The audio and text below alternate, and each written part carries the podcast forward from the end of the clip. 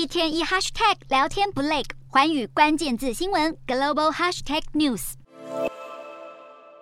中国防疫政策解封，也开始要重启国门。二零二三年一月八日要开放入境，解除了集中隔离、足迹及接触者追踪的要求，也可能在不久的未来将会开放中国民众出国旅游。不过，中国要开放边境，对许多国家来说，恐怕是既期待又怕受伤害。由于中国疫情持续延烧，感染人数也再创新高，甚至农历年将至，春运势必会带来新一波的感染潮。中国疫情不稳，边境开放可能会输出病毒，世界各国如临大敌。今天的国际新闻评论要来谈谈，中国即将重启国门，会不会带来另一波全球性的疫情扩散？国际社会绷紧神经，有些国家拉紧中国旅客入境筛检措施，不过也有部分国家还在观望。各国的考量为何？北京当局在短短一个月的时间，速速终止动态清零的防疫路线，松绑维持两年多的封控措施，也准备恢复疫情前的开放模式。习近平不但在中共中央经济工作会会议中表态支持民营企业吸引外商投资，近期更提出爱国卫生运动，为松绑防疫政策背书。显然，中共已经做好政策调整的决心。虽然表面上不承认清零政策失败，但法夹湾的做法已经成了事实。然而，问题是其他国家准备好了吗？面对中国即将开放国门，许多国家十分担忧，迎来的是中国旅客观光收益，还是疫情破口的伤害扩散呢？从相关讯息显示，中国民众最想出国旅游的三个国家。分别是日本、南韩及泰国，其中日韩两国都严阵以对中国旅客大量入境的风险，纷纷采取严格检验措施。日本要求每一位来自中国的旅客必须快筛，南韩更要求在登机前及抵达后一律实施 PCR 检测。此外，南韩政府更减缩来自中国的航班及观光签证数量。当然，有些国家则是还在观望，例如澳洲、纽西兰及泰国等国就打算不跟进对中国旅客采取克制化的入境。防疫要求，而这些国家的考量基准认为，中国旅客可以带来庞大的商机，仅需要维持既有的入境防疫措施即可。特别是泰国，泰国政府看好中国旅客带来的观光收益，为了解决社会对中国疫情的忧虑，甚至表示愿意提供免费的新冠疫苗加强剂，让入境的中国旅客及旅游业者施打。认为光是中国旅客带来的消费收入就远远高出免费疫苗的支出。中国松绑入出境限制，中国政府着眼于能借此恢复经济复苏的机会，只是以目前中国国内疫情现况，要促进经济发展仍有困难。历经快三年之久的清零政策，国内生产力及消费力可以说是大大削弱，市场疲软，要触底反弹，恐怕不是短时间就能见效。更不用说中国仍处在疫情扩大的现况，各种不确定性问题仍存，再加上停产停工的现象还未完全解决，产能尚未恢复，连带影响民众就业及收入，自然无法带动消费。